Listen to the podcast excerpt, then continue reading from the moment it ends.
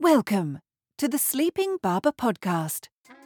20 years ago, NPS came out and it was promised to be this incredible metric, the one number you needed to grow. And as it turns out, maybe not so much. There's a f- whole bunch of false promises. There's a disconnect between NPS and business performance.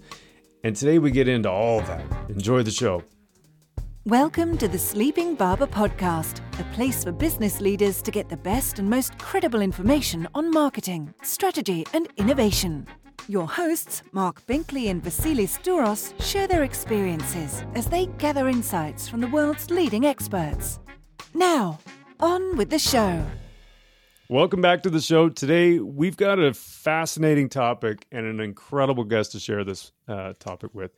Uh, John Dawes is a professor of marketing at the Ehrenberg Bass Institute, um, who's spent a lot of time on specific areas of research, mainly effects of price promotions, market structure analysis, and repeat buying loyalty. We're going to have a ton of links that we'll put into the show notes for you afterwards. But, John, um, today we're specifically looking at NPS as a part of the loyalty. It's 20 years since NPS really came out. Yes. And I couldn't be more excited to have this conversation with you. Me too. Thank you. Thanks for having me on. Yeah, this is great. Um, V and I have had this conversation a lot, hey, V, Yeah. just about how polarizing NPS is. Yeah. Um, on one hand, it's like this perfect metric because it's so simple. It's one number, and it's the number that was promoted really well, I think, way back in the day. The one number everyone needs to measure. Yes. Uh, on the other hand, I, there's like anecdotally so many little pieces of data or evidence or experiences I've had where you kind of go, huh, really? like, Yeah. Yeah. what are we measuring Yeah. NPS to do now? And like, it's been, you know, is it really doing the things we thought it's doing? And so, um, I know you've dug into this a lot, and so Yeah. we're super excited to have this conversation with you. Just to to start us off, can you tell us about NPS in general? Assuming that you know nobody knew about what NPS is, like just the general Right. idea of NPS and how it's measured. Yeah. Sure. So it it's it's meant to be a measure of well, in some cases, I, I, Reichheld, who was the developer of it, said it's a it's a measure of loyalty, um, and he was saying like the ultimate uh, loyalty test for a customer is whether they would recommend you to a friend or colleague, and so the NPS is based on a a, a, simple question: How likely uh, would you be to recommend firm X, you know, American Airlines or Qantas or you know, a mop or whatever to friends or colleagues on a zero to 10 scale.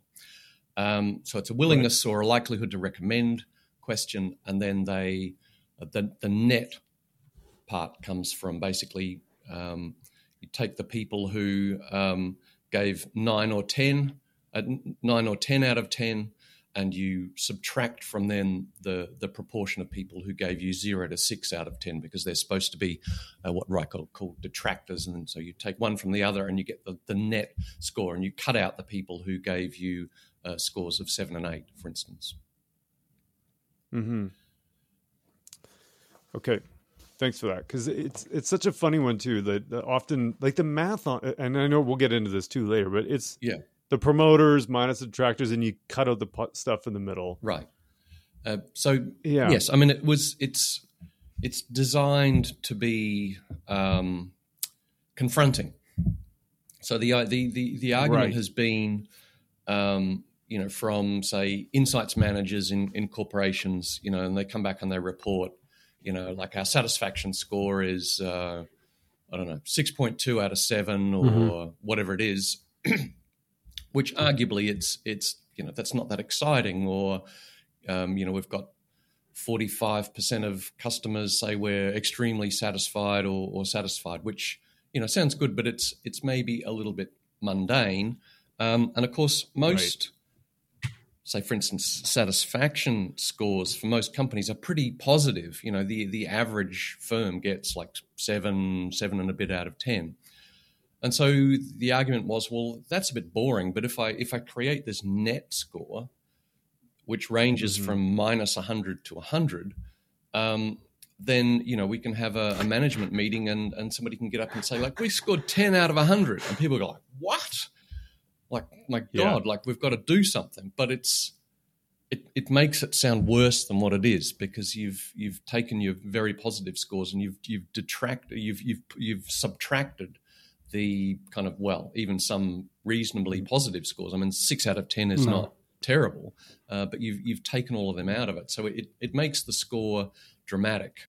and you can get a score like 10 and then or 6 or negative 10 or negative 6 and it's dramatic and you have to do something um or you feel like you have to do something That's right. It it it it, forces managers to at least say, okay, we need to we need to do something about that.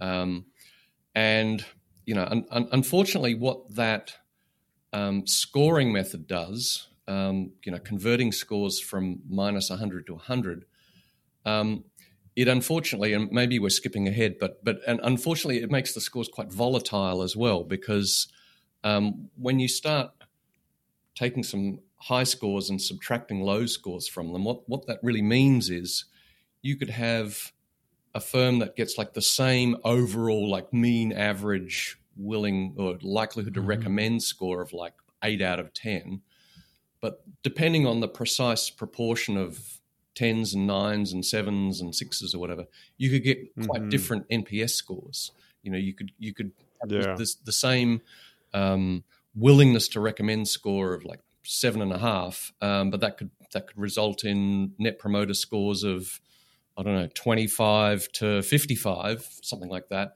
And so th- right, that, that means the scores kind of bounce around a lot. So if you're a if you're a market research manager, this is quite challenging because you know when the scores go up, everybody goes you know hooray, but it, it could just be you got a slightly different fraction of nines or tens in your survey, um, Mm. and then they're going to crash down again next time, and and you're going to be under pressure to explain why. So.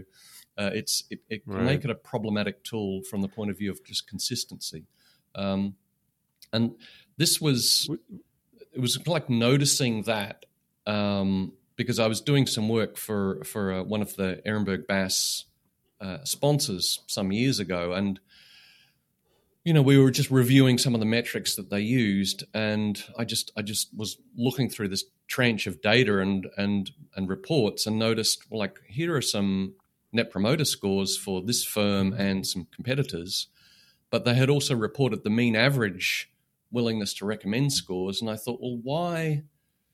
Why is there, you know, like such a little difference in the mean likelihood to recommend scores? Uh, They only vary from like, I don't know, like seven to eight and a half out of ten. Yet the yet on the net promoter, the the the brands or the firms were varying like wildly by fifty percent. And it was then I realized there's something wrong with this metric. It's uh, it's it's making the scores too um, seem too extreme and too volatile. huh it's fascinating um i before like, and i we'll probably come back to that in a little bit too but Yeah. I mean just the sheer volume of people that have adopted net, net promoter score as Yes. gospel is staggering to me Yes, and i don't know if you have any stats on that and v feel jump in here but sure. Yeah. um Yeah, I mean it's it's something Yeah. like um, like like they said like two thirds of the Fortune 500 corporations are using Net Two-thirds. Promoter, some something like that, and it's Wow. it really is a case of like everybody uses it because everybody uses it. Like it's it's to their credit, um, you know, Bain and Satmetrix and the other consultancies that that sell this, they they do a very good selling job. You know, if you if you look at the websites of of the uh, providers of this stuff, they they have a very slick selling message. Um, you know, they they make it easy to adopt. They've got a lot of you know systems to um, to track it and report it and integrate it uh, and so on. So Mhm. it's you know it's what we would say it's got high mental and physical availability. Um, but unfortunately, uh, I, I, I'm, Mhm. I'm not sure about the, the usefulness necessarily of, of, of what firms are buying. So, yeah, extremely popular. And of course, as senior execs move from one firm to another, they like to kind of take with them things that they're familiar. So, if you know you Yeah. you get a, a, a new exec from a a bank or an airline or an insurance company that that has been using NPS, then guess what? That's what they want to use now. Um, Yeah. but unfortunately, yeah, popularity is not necessarily a, a, a guide to um, quality in, in, in, that instance. But maybe it's mm-hmm. it's it's worthwhile saying at this point, um, like it's not, like if if you're a firm that's getting pretty good net promoter scores, or you're a firm that has been managing to improve your net promoter score over time. I mean, that's that's not a bad thing, right? It's it's it's it's fine. Yeah, if, if, if your scores are high or they're getting better, then I, I, guess that's reflecting some you know increase in positive sentiment among your your customer base or your client mm-hmm. base. So that's that's not a bad thing. But the mm-hmm. the issue then becomes well, there are a couple of things. If if corporations are adopting net promoter sort of on the promise that um, high or improving net promoter scores correlate with growth. So they're saying if we can drive net promoter right. up, we will grow faster. The the evidence for that right. is like way less than um, settled. Um, and secondly, if you if you adopt NPS, the the implicit message of NPS is how will you grow? It will be because you've got satisfied customers, happy customers who will who are recommending you to others, and so it becomes a free recruitment. You know, it's reflecting you're getting a lot of free recruitment from word of mouth. But mm-hmm. there's like there's a big difference between people saying they're willing to recommend you and them actually recommending you, mm-hmm. because actual recommendation yeah. depends on a person discerning that oh this other person could actually benefit from me recommending something to them. Like it's not as if I, you know, meet my friends for, for dinner on Saturday night and say, oh, you know, if I told you about my, you know, exciting experience with HSBC, like pe- people don't do that. Um, so you know, it, it, it, will it will possibly work if if the topic of I don't know mortgages or. Car tires or whatever yeah. comes up in conversation, but like it, it, it doesn't doesn't really happen that often. I mean, I, I can't think of in the last couple of weeks, I can't think of anything that anybody has recommended to me. Um, haven't mm-hmm. haven't had those sorts of conversations. So so what that means is, you know, if you're if you're in an executive team and you buy into the the concept, like okay, high NPS scores means there's a lot of people going to be recommending us, which means we're going to grow because a lot of positive recommendation. It's a it's a false yeah. promise because that positive recommendation yeah. isn't necessarily yeah. happening. Yeah, so this is what's incredibly incredibly interesting about about NPS, and I think when, when we go back, you're, you're bang on, I guess, and when you think about like how popular NPS has become, you, you mentioned what two thirds of Fortune 500 companies are using in some capacity. Yeah, you see it everywhere. You see it, you know, on customer service, sales experiences, you know, monitoring those product reviews. I have an experience where they actually used it for employees. Yes, you know, and their ability mm-hmm. to kind of like uh, an employee NPS score. And you know, for me, mm-hmm. th- that was very difficult because it was hard to understand within what was the actual performance. The moment that you start removing the you know the six to to eight, all of a sudden it's like, well, geez, those are great scores to have yes. seven and eight at least. Yes. But mm-hmm. we're also seeing it surface in annual reports. Yes. So, which means likely CEOs are looking at bonuses or being bonused on on things like that. Yes. Doesn't that mean it can be used in, as, or sorry, can not mean that it is an accurate metric? Good question.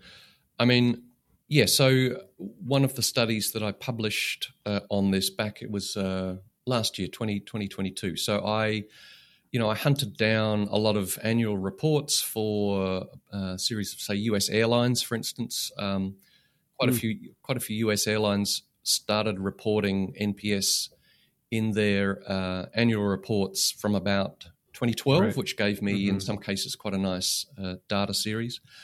Um, so yeah, does that? So what does that mean? Well, you know, it means in the annual report we've got a figure of, of something like you know our NPS score was 52, and that's better than last year when it was 42. Um, mm-hmm. But the right. so the the problem is, I think, um, while these firms have said, you know, we want to we want to um, have a, like an executive remuneration package which is based on financial results, yes, but also some kind of like softer measures. One of them being, you know, a measure of, of, of customer sentiment. And at face value, there's there's nothing necessarily wrong with that, except for I think the inherent flaws in the NPS being that it's you know the, the way that the net score is constructed and the fact that it's asking about um, willingness to recommend, which is a potentially confusing uh, metric to people. Yeah. Mhm. And one thing that I did notice in in looking at um, annual reports is they in some cases they stopped reporting it, and I think it was because they'd said you know executive bonuses are tied to a suite of performance KPIs.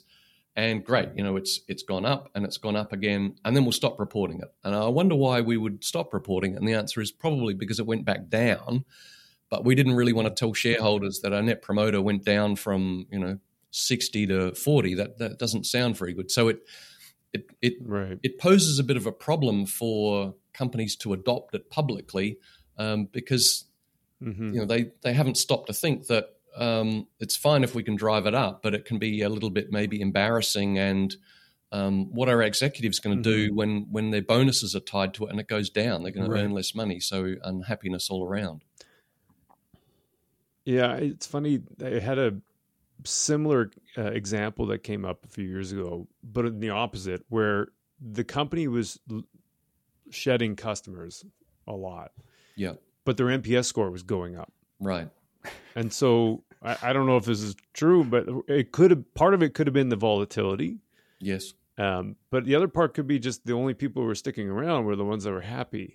And so even though and so like yay, everyone's high fiving about the NPS score going up, but then it's not predicting the future growth because that is actually declining. And so uh, is Yeah. that like do you see that uh, in your research too? Um, I I didn't see uh, specific examples of well, yeah. I mean, there was there were there were some cases where, um, you know, tracking the the NPS score over time, and it would be you know drifting upwards, for instance, but the the firm's revenue or market share was was was reasonably flat. So in some cases, yeah, there's this seems to be a bit of a, a disconnect between between the scores over time and what's happening with with business performance.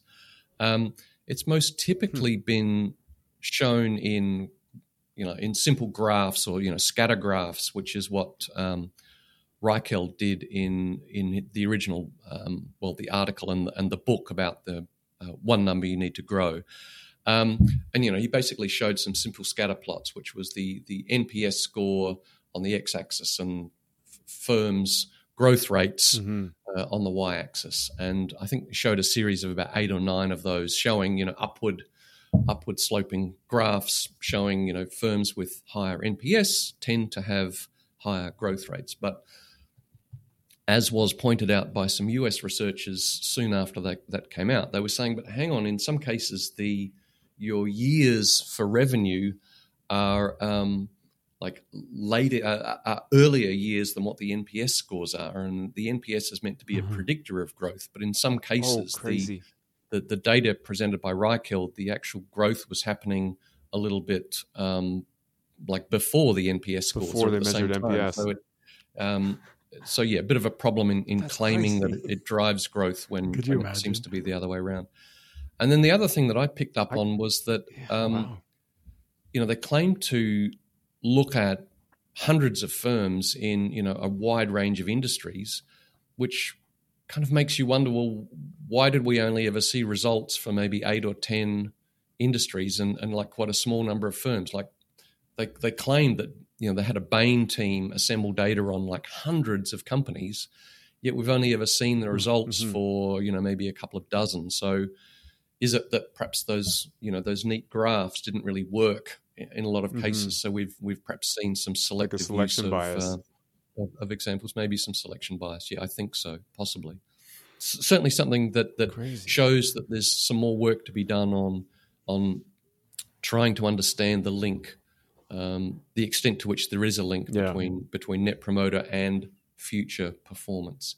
Um, and another factor about that is that it it, it does seem to be the case that because I've been doing some more work on this um, this year, stitching together um, uh, willingness to recommend scores for um, firms in a bunch of industries in the UK, and I've and I've got matched market share data over time. Is that you tend to see like bigger established brands tend to get you know fairly kind of middling net promoter scores, but you do tend to sometimes see quite small new entrants with quite high growth rates, and they're also mm-hmm. exhibiting high net promoter or high willingness to recommend scores. But I think there's a bit of you know important. You know, if you so if you put all that together and and and analyze that with a statistical model, you could easily conclude, well, yeah, look, net promoter score does seem to be a you know a correlate of growth, but it could be it's you know it's because there's a there's a there's a bias introduced because I've got some small new firms that maybe have a different business model. They're growing quickly. They're, they are doing things that customers really like, and they're also getting high net promoter mm-hmm. scores. But it's not so much right. The net promoter score is like the lead indicator of growth. It's just they're growing quickly. They've got lots of new customers who are reasonably happy with them, and they're giving them high net promoter scores. That's a different message if you're an you know an established brand in one of those markets mm-hmm. that's getting a lower net promoter score you know can i actually even get it higher and even if i could get it higher will that mean that i can necessarily grow at that same fast rate uh, that's still an open question mm-hmm. yeah and I, you know i know it was a few years ago now and i think this is kind of a little bit what you're alluding to but um, you you did look at the correlation between financial reports and correlated back to to NPS. Yeah. As a whole, what were some of those key findings that you had during that time? Well, um, you know, the overall finding was that net promoter scores didn't seem to be a predictor of growth. It it more seemed to be the case that they they accompanied growth. So as the firm mm. grows, its net promoter score tends to be a bit better, but it's not one happens. It's not like the net promoter goes up, then the firm grows. They tend to grow at the same time. So that could be, you know, if I, if I'm a firm and I grow and I've acquired some new customers, they're more likely to give me a high net promoter score because you know it's a little bit topical. Like, why would I recommend? Why would I start recommending a firm that I've been dealing with for the last eight years? As opposed to mm-hmm. well i've just mm-hmm. started dealing with say a new bank or a new um, insurance company right that, you know that's potentially something that i could tell my friends or colleagues about because you know it's a new experience for me so it's it's possibly that the growth drives the nps not the other way around but also um, the other finding was that past growth seemed to predict future growth better than what the nps does. So you know this is a little bit, a bit of a flaw with with some of the huh. earlier analyses of the relationship between NPS and growth is they do a cross section, but what they wouldn't account for is past growth, right? So you know if we say like here are some firms right. that have been growing quickly, does the does the net promoter enable them to grow at a different level to what they have done before? No, not necessarily. So so yeah, I found past growth was a better predictor of future growth than net promoter scores. Wow. So, so in that sense, if you were to say take uh, a sales graph of a com- company X over time, yeah. and run a trend line on it or forecast 12, 18, 24 months in the future, that's probably a better indicator of what reality will look like than a net promoter score. I, th- I, I think I think that is probably the case. Yes. Yeah. Huh. So I, I certainly so, wouldn't so be. So strike one against Net Promoter Score. yeah. For it being a predictor of growth, which is one of the original claims of it. Yes. Yes. I, I don't see evidence that it's a predictor of growth. I mean, you know, there are there are there are some studies that have been published that have been very, um, you know, like very technically well done, uh, and in some cases, you know, mm-hmm. th- there are some that have found, you know, we we we construct a, a, fairly sophisticated regression model and we try and regress net promoter scores on like next quarter's sales or maybe next year's sales. Mm-hmm. And in some cases, they say, you know, it emerges as what what they'll say is statistically significant, which which you know you can't argue with. Mm-hmm. Um, but in a lot of cases, it's quite a weak kind of weak, quite a weak effect. It's like explaining, you know, maybe two percent of the right. variance in in market share growth. So, you know, if I'm trying to, you know, forecast or predict my how much better will my growth rate be next year, given if I can push my net promoter score up, like it's it's really um, it, it, it doesn't really help us much at all in in understanding. You know, you you've been growing at like four point two. So will I grow at four point five? Mm, four point five plus or minus, you know, um, a, a, whole point or something like that. So it it, it doesn't really help mm-hmm. you. And then there are other studies that that that that find uh, there's there's no there's no link. So yeah, really mixed evidence. The evidence that, that is there is yeah, it's not you know, reasonably reasonably weakish. Yeah, yeah. Um, so one of the other things that Net Promoter Score promise, the original promise of it, was that, and you touched on this a little bit. Um, yeah, that a high NPS, a nine or a ten, somebody who's a promoter is going to give you positive word of mouth. Yes, that's the idea behind it. Yeah, and and therefore the low NPS score, so somebody who's a detractor, yes. would give you negative word of mouth or wouldn't give you any word of mouth at all. Right. Um. So let's talk about does that. Does yeah. detractor actually mean that that did it does, from your research? Can you talk about like what you found with sure. regards to that? Yeah. Promise of it. Yeah. Um, yeah. Good question. So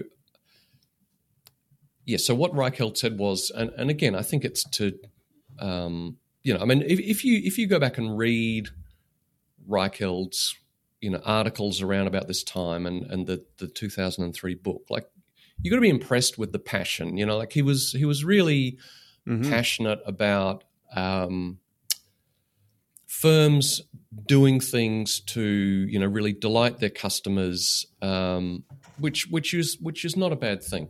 But he he kind of just made this assumption that yeah, if people give if if people say they're they're not prepared to recommend you, they're giving you like two out of ten or three out of ten or even up to six out of ten, then he then he made this simplistic kind of extrapolation. Well, well, they're gonna they're gonna badmouth you. They're going to give you negative word of mouth.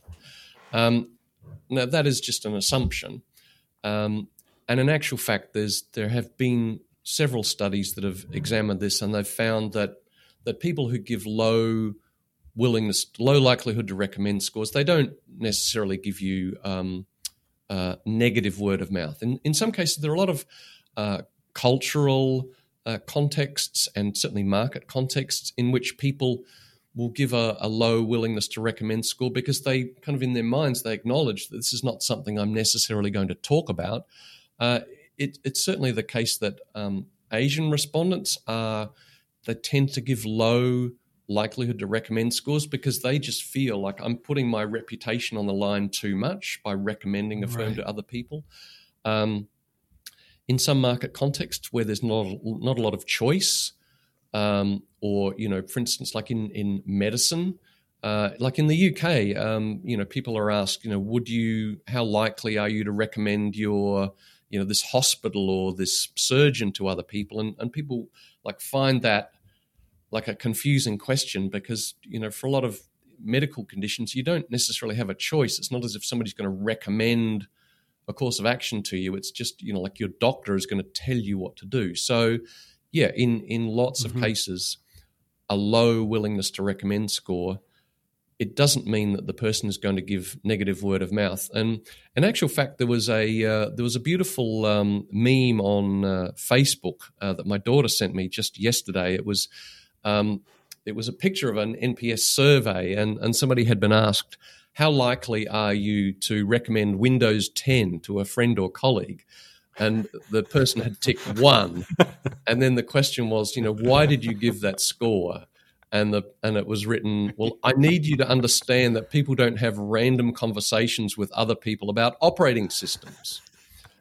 So yeah, I mean, that's why point. I gave a one. It's not because I'm going to detract from Windows 10, but just I don't talk about operating systems to other people. Well, that was going to be one of my next questions: is what operating system are you running, uh, John? But I guess we're going to just deflect now and go in another direction. Yeah. Um, in, in, all fairness, though, kind of like the third thing that NPS was uh, was kind of well, at least it was per, uh, it was promoted that it's going to do a lot better for measuring customer satisfaction. Right.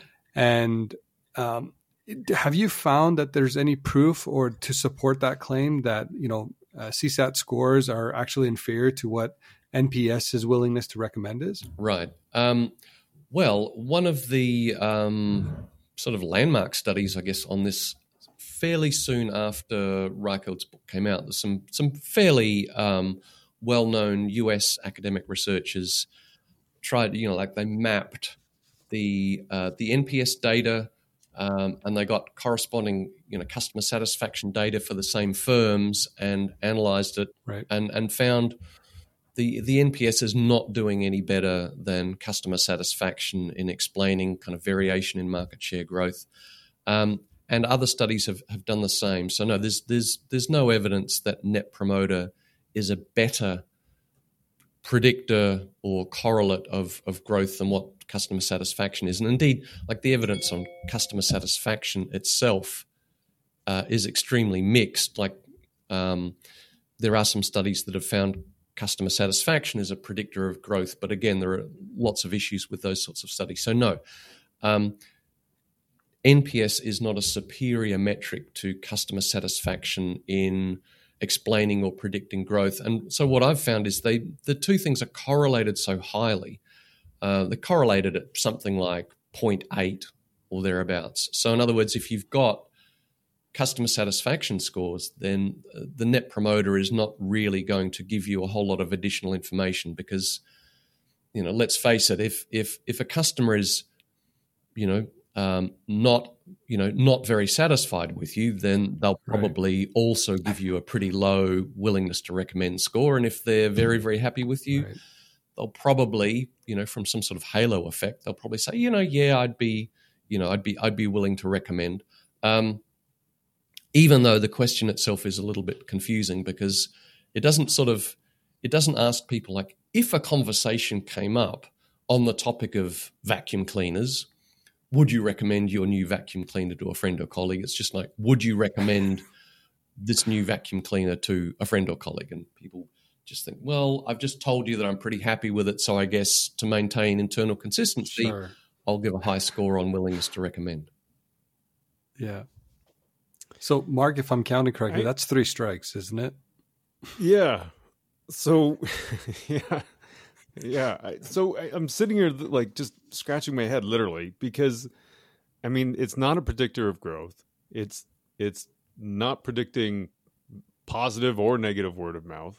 Um, I think, and your point is fascinating be- about how people interpret the question, because some people could just literally interpret it as as it's written. Like, no, I'm not mm-hmm. willing to recommend you. Yeah, and yeah. then give you a really low score. Like that's just so obvious that when you're in marketing, we understand the context of why we're asking, but the average person might just go, "No, I'm not willing," and and can give you a low score because they're just reading it for what it's yeah. the face value yeah. of the question. Yeah. So and I then mean, and so and is... it's also not a. Sorry, I was just going to say it's though it's also not a better question than satisfaction. So like, I cut you off, but yeah. I know I just am scratching my head. Like, what do you do with this metric? Yeah, yeah, yeah. I mean, I so I I, I should say that um, like there is there is a there is some level of positive link between uh, willingness to recommend scores and later recommendation, right? But it's weakish but positive. So you know, if, if people okay. do give you an eight or nine or a ten or whatever, then they are somewhat more likely to subsequently say something positive about of, about the brand than somebody who gave a, a two or two or a three. But it's a it's a pretty weak link. Right. There are like I think the majority of people who say that they are very very likely to recommend don't necessarily do so, but but some do. So it's it's it's a weak but positive reflection of of um, future word of mouth. I mean, my my feeling is that if you're a firm and you know it's really important to you to understand customer satisfaction, then like ask that. You know, don't ask about yeah willingness to recommend as a proxy for customer satisfaction. And if you're really mm. interested in word of mouth and you think you've got some evidence that you know word of mouth actually does seem to be quite important to us you know for instance in for argument's sake let's suppose you're in corporate banking or something like that uh, or you know you, you're selling um, business services to corporations so you do you know, like corporate accounting and you and you know that there's you know peer networks, and and people do sometimes discuss. You know, you should you, you know you should use the, Mhm. the people that I use, so you, you know that it plays a role. Then ask about Mm-hmm. actual recommendation, not ask about willingness to recommend. So ask people like over the last, you know, in the last month, have you had any conversations with friends or colleagues about Mm-hmm. this category, business services or uh, corporate IT or whatever it is? And, well, you know, Mm-hmm. are there any firms that you've actually recommended? And then that would give you a, a, a you know a metric such as you know in any given month it seems like like six or seven percent of our clients will actually say something positive to us about a friend or colleague. That would be perhaps a more Mhm. useful metric than just like an average willingness to recommend score or a or a, or a net promoter score. I Mhm. think trying to trying to get an understanding of um, actual levels of word of mouth, maybe positive or negative, that that could be a useful metric. I suppose it, it would be a it's helpful in the sense that if you get a positive net promoter score from a customer, uh, it it's a signal that you can use to ask them for a review for True. future testimonials or advocacy that you could then use in marketing materials at some other point or you know Yes, supporting the sales pipeline process or whatever the thing is. yes, So, yes. so there's a supposed value there. Yeah, indeed, and and any sort of um, evaluative metric, you know, you could do that with. You could you could do the same with, say, customer satisfaction, um, and, and and then uh, you know, oh, so you, you're nine out of ten. Can you know? Can we can we use a, yeah, can we use a testimonial? yeah, fair. Um, I mean, in, in some cases, um, firms will also, you know, supplement the the NPS type question with, well, why did you give that score? Uh, and it could be, hmm uh, and that, that could give you some some diagnostics, like, okay, why did you why did you only give us six out of ten?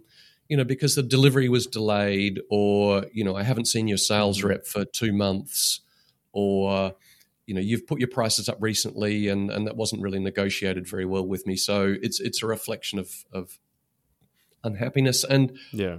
you know, you may be able to do something with that, such as uh, it seems to be like the number one problem that we've got is slow service. That seems to be what's dragging Mhm. our net promoter scores down, and so you could you could try and drill into that and, and try and remedy that. Um, but you know, you could get, you could get that from other evaluative questions too, like you know, you can get that from from CSAT or, or customer experience questions as well. So there's nothing necessarily even magic about Google reviews. Yes, Or, yeah. yes, reviews. Yes. Well, reviews. Um, funny you should mention that. Um, I did did quite a lot of work on uh, on reviews on, on Google reviews for for one of our sponsors back uh, a couple of years ago, um, and it, you know it was it was. I mean, we're we're stepping aside from the conversation here a little bit, but you know we noticed that. Um, there were, you know, some brands that got a lot of reviews and they got a lot of positive reviews, and we saw there were Mhm. some other smaller brands that seemed to get, you know, a few negative reviews, but then then they seemed to, um, you know, fail in the market, and and it took us a while to realize that. Um, what was happening was this was you know with a with a big online retailer is that you know if you if you launch a new product and it gets some negative reviews they'll just take it out of the market so you know there's like a selection effect with reviews Mm. you're only actually the Mm. reviews that you observe on things like say amazon for instance are they're the ones that have survived you know the, the ones with with negative reviews tend, Right. tend to have been uh, been delisted So you you you touched on a few things there. So Yes. you know, for us, like uh, just understand that NPS isn't the end all be all metric. Yep. Doesn't predict growth, like like Marc um, identified.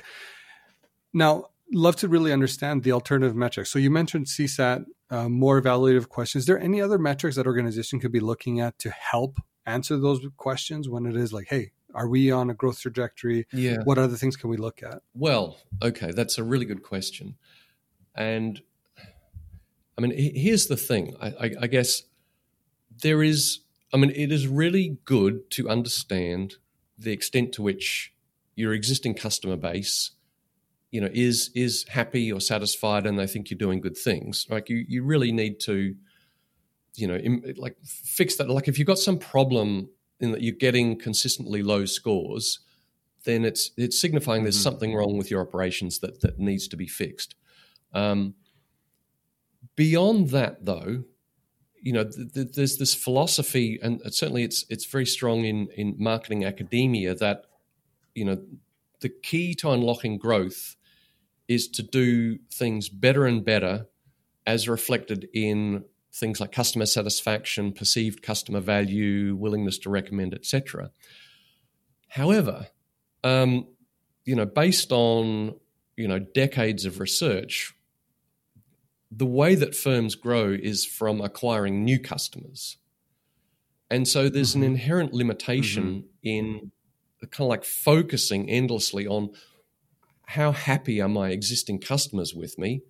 And that will tell me how to grow. Well, the answer is no. I need to understand my position among people who don't buy from me, who like who are not customers. And so so then you turn to a completely different mindset and you start to think about, well, I need to measure two things what we call mental availability. In other words, the extent to which I've got like a little place in people's minds across a range of cues that might bring them into the category. So, in other words, how likely am I to even be thought of when people come into the market for whatever it is, from air travel to banking to buying a car?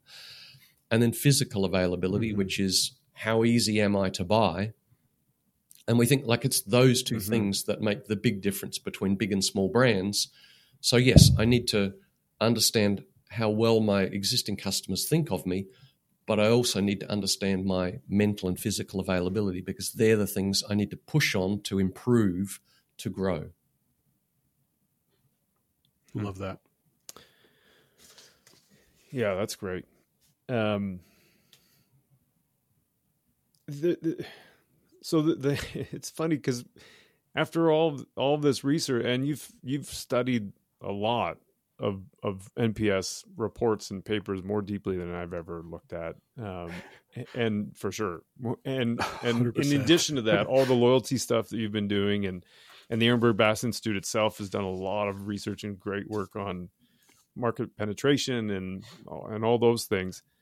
But yet we're still left with this idea that I guess it is still safer to buy IBM because I'm not going to get fired. like, you know what I mean? Like, so, Yeah. like, is there? Does it matter? Like, was it like for me? It's it's I get passionate about it because I'm like I don't want to measure things that don't make sense. Yeah. I think But but what like what is the the outcome of this? Right. I think the answer is, um, well, okay, a, a, a few things. Um, in our sort of dealings or experiences with um, big corporations that have embraced NPS, we've we've kind of Mhm. basically what we'll say these days is, um, look, you, you've got a suite of metrics available to you, but what you need to do is decide like which are the which are the more important ones and, and which are the less important ones. And it's often the case Right. that like the NPS is has been like sold in and like it, like it's like the senior executive team have told the board about it for instance and the board have gone great okay we're happy Right. with that do that and and that's very hard to undo right you don't you, you can't go back to the to the, Yeah. the board you know 80 minutes later and say you know that metric that we told you was like the greatest thing ever yeah. Um um the only Ah. thing we need to measure. yeah and and so it's it's it's it's it's naive i suppose or it's, it's unlikely to to you, you can't say to a, a big corporation stop doing that you know like you just just take that away unwind it you, Mhm. it's probably not possible but um it's probably you know you've got to acknowledge that the senior management team have to acknowledge that's not the north star metric for growth right? You know if we keep measuring it and maybe it's motivational mm-hmm. for managers to you know see it from time to time and it keeps keeps them trying to push on improving customer service and customer experience and call centers and you know getting sales reps to try and do things the right by do the right things by customers fine. But if we want to grow we need to understand what are the what are the key metrics that are different between us and competitors, and that's more things like mental right. availability, physical availability. And if we're not measuring right. those, then we, we we don't really have metrics that will that will guide us towards growth. So you need to probably you know review the suite of metrics that the corporation uses and do a little bit of reprioritizing. Yeah, I love that. Yeah, there's so much to think about here. Yeah, you got any other thoughts or questions, V? Man, it, honestly, I, I think Marc, you and both both you and I have always kind of put into question NPS and its true validity in, in organizational settings. And there, has been some organizations that obviously maybe have a, a longer, a larger footprint in terms of using it, so they're they are able to kind of correlate in the moment, you know, how business is currently operating. Yeah. But I think the one thing that I've really taken from our discussion today is that when when looking at growing your business, you can't just look at these accompanying metrics. So things like your NPS potentially, mm-hmm. and you have to start really focusing on things like the two levers, you know, your mental availability and basically your ability to kind of make sure you're top of mind for consumers that haven't thought mm-hmm. about you yet. Yes. And then obviously your, your physical availability. And I think when I think about that in its entirety, I'm just trying to reconcile then if it's not NPS, then what is the, the is there another metric outside of you know the, the, customer satisfaction that we can start looking at and say you know concretely here's an opportunity for us and i i almost i'm not trying to answer my own question here but yeah. it almost feels like customer satisfaction if done more robustly can provide a lot more insights into the operation mm-hmm. and maybe serve as kind of a predictor is that a fair statement um i mean it, i i think I think there's there is certainly a role for customer satisfaction measurement done well, you know, not overdone, and and that mm-hmm. will help me get an early read on you know problems that that need addressing. Yeah. Mm-hmm. Um, but you know we have to recognise that um, customer satisfaction scores between firms in an industry like they don't they don't vary that much. They're usually reasonably positive. Uh, like, for instance, I think all of the big banks in Australia, for instance, they, they all get something like 75%, 80% of customers satisfied. That doesn't vary that much mm-hmm. between the brands. And so, you know, that, that, and, and, you know, nobody gets 95. So I guess then that helps you to understand, well, you know, if I'm, if I'm typically getting 78% customer satisfaction, if I get to 82, 83, 84, will that will that kind of unlock growth for me? And the answer is, well, not necessarily, because like let's right. look at our competitors. Yeah. We we all get about the same. Um, so that that won't that won't yeah. be it. Um, it can, it, but so it, it's a it's something to monitor to make sure I'm not doing things poorly. But yeah, if I want to grow, then I need to become better known among people who don't buy me currently to to upweight the probability yeah. that they'll think of me when they come to the market. That's that's the key thing for growth, and that's that's yeah. a change in mindset for a lot of marketers. It's a huge change because I, I think fundamentally, uh, both V you don't know this, John, but both V and I just finished our um, MBAs. But part of the f- training that we got through that was a philosophy around brands grow through differentiation and loyalty. And so, mm-hmm. like, that's two of the fundamental components. And so, I, I, can see the draw of NPS because it's it fits squarely in that loyalty space and the idea that we do great work and our clients are mm-hmm. going to recommend us, and that's how we're going to grow. And um, and a differentiation is a whole other thing, and we don't have to get into that now. But yeah, but we, it, we could have another podcast on that sometime. Built, yeah, but it's been built into like marketing folklore, I think. And and I think that's yeah. part of the appeal for NPS that it, it came at the right time. They were trying to find ways to measure that and they're like, but giddy up, this is a great horse for us to ride. Um yes. yeah. And yeah. now 20 years well, later, let's maybe not so much, but yeah, yeah. Well, let's just just quickly um I mean the so the notion that yeah, you're right. Like, how will my firm grow? Well, I'll do things better. My customers will be happier. I'll grow through loyalty, so customers staying longer, buying more, buying more often, etc.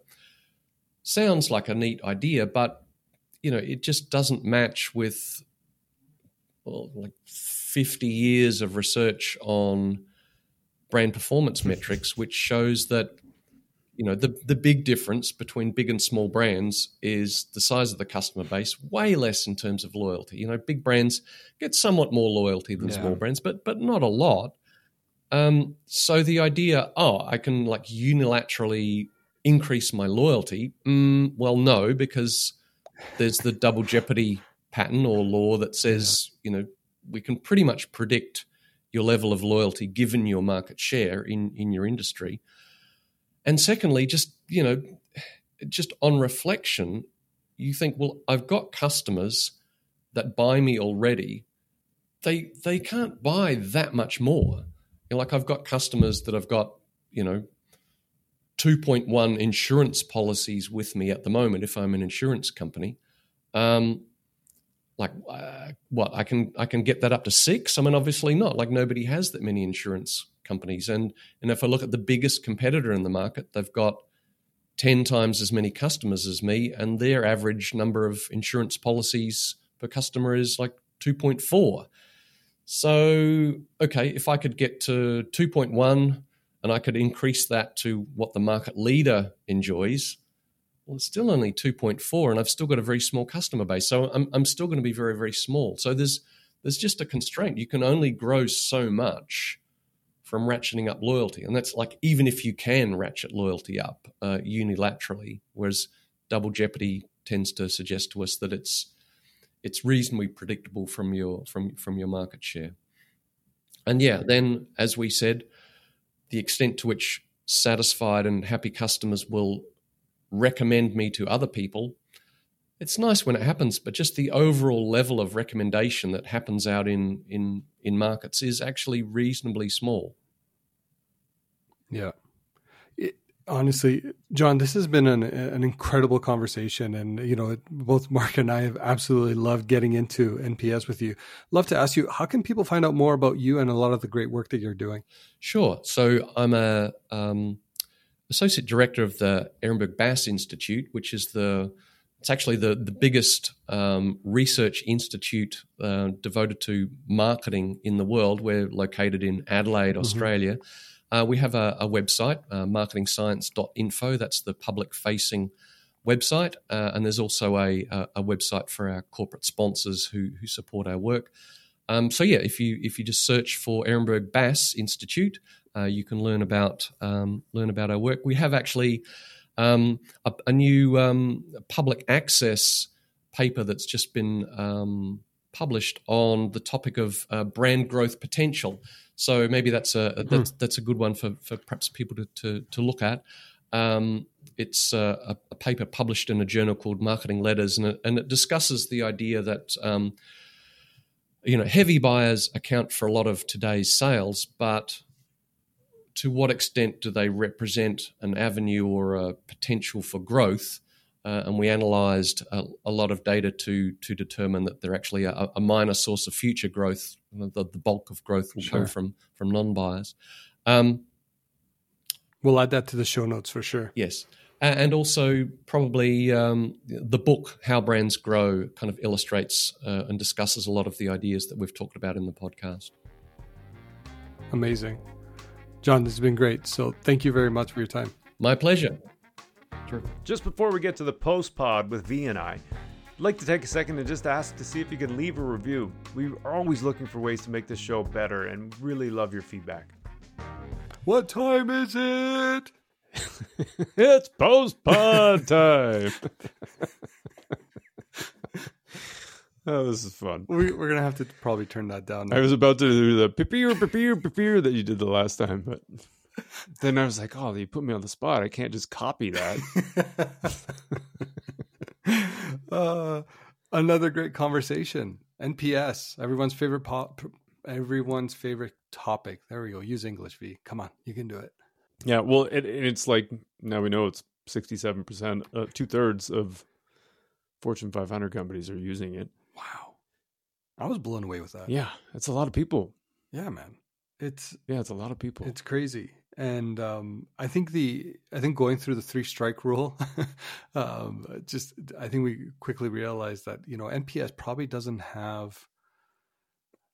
I gotta. I guess. I'm, you know what? I can just say it.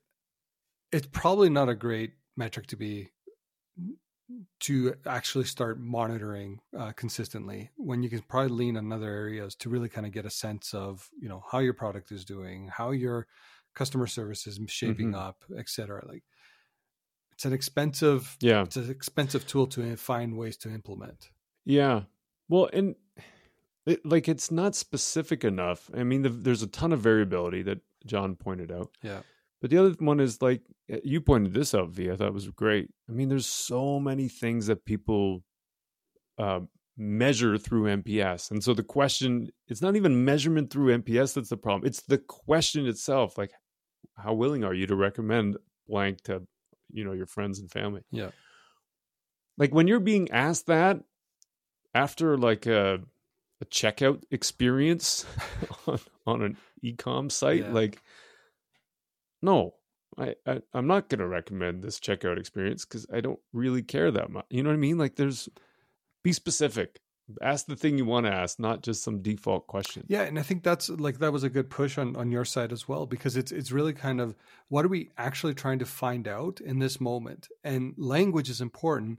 So this willingness to recommend can be interpreted so many different ways. I could have had a great experience. Totally. But I'm still not going to recommend you just because I don't want to. Yeah. I'm sorry. Yeah. And that's okay.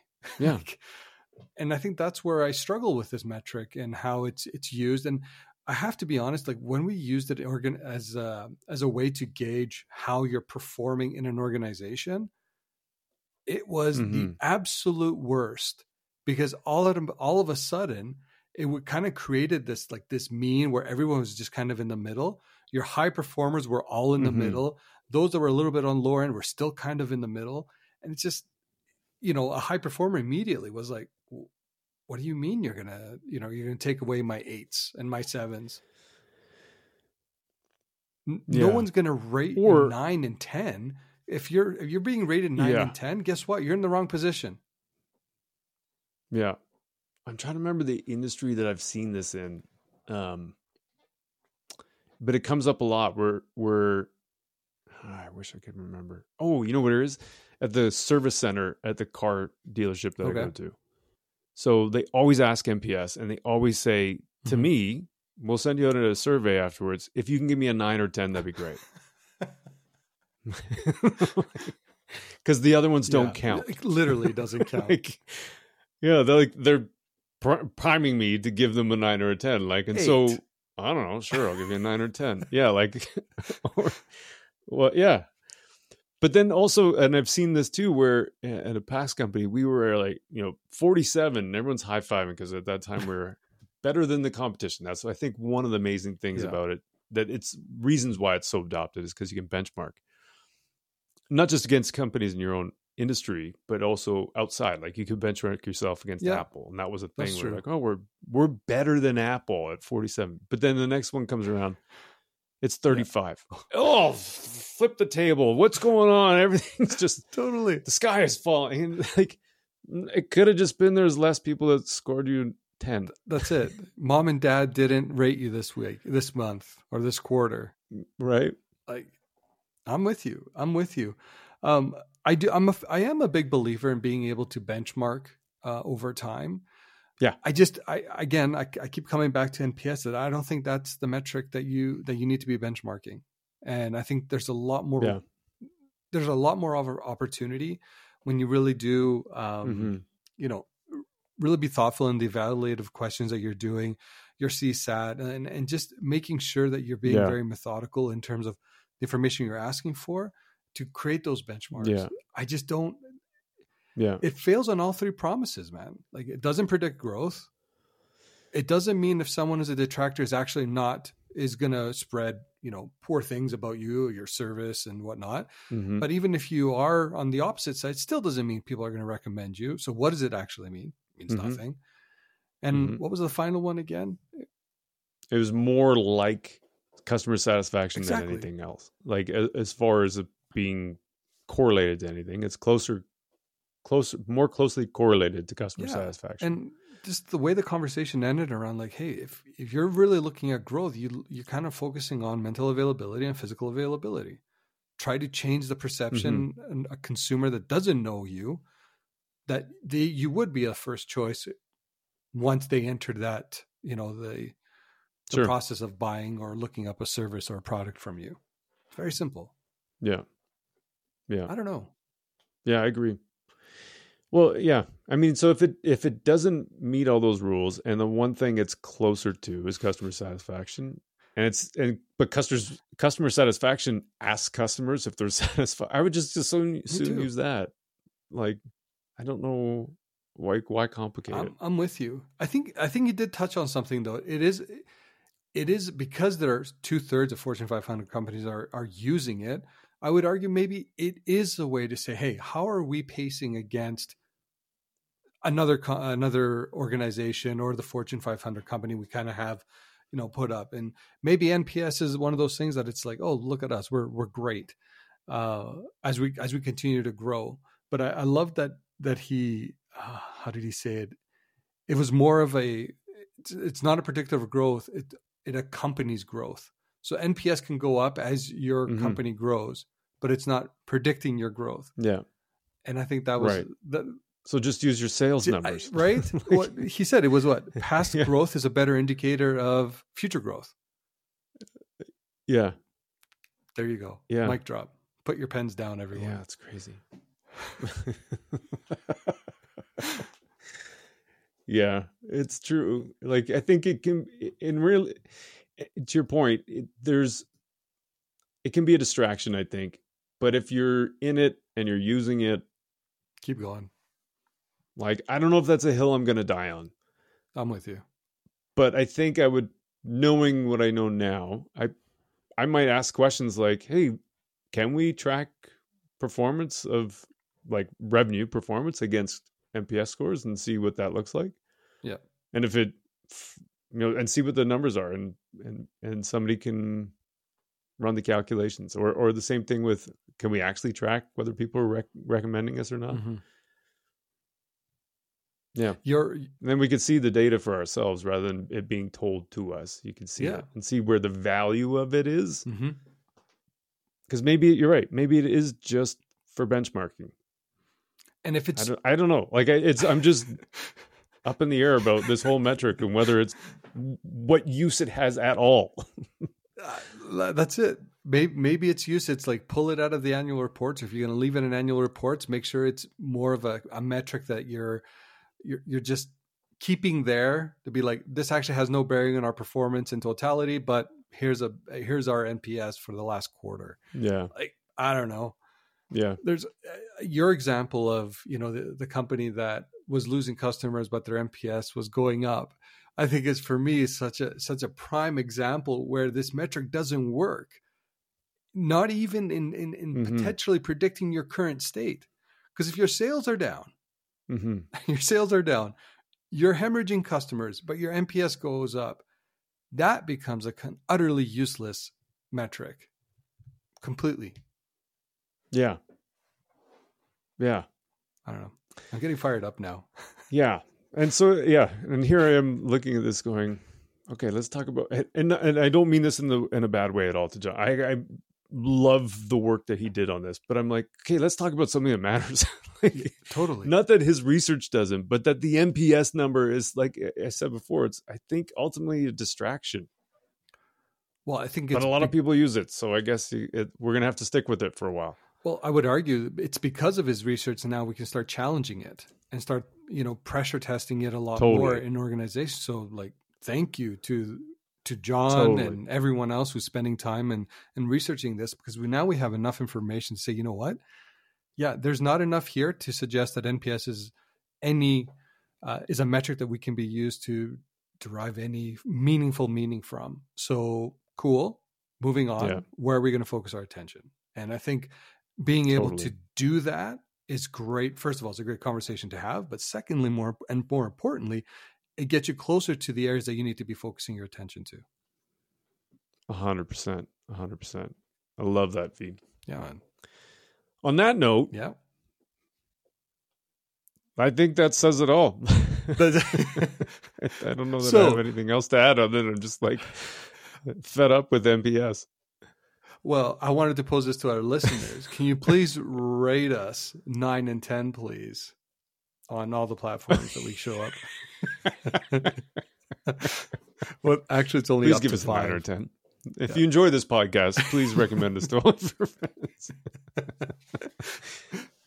In all fairness, though, yeah, Actually, please. that's the right way to do it. Would you be willing to recommend us to all, you to your friends and family and colleagues? there you go. Give us, please rate us a nine or ten. Yes, please. And if it's Okay, anything less B, than that, please That don't. was good, man. That was a great conversation. This was awesome. Thanks, man. All right, all right, see ya. take care.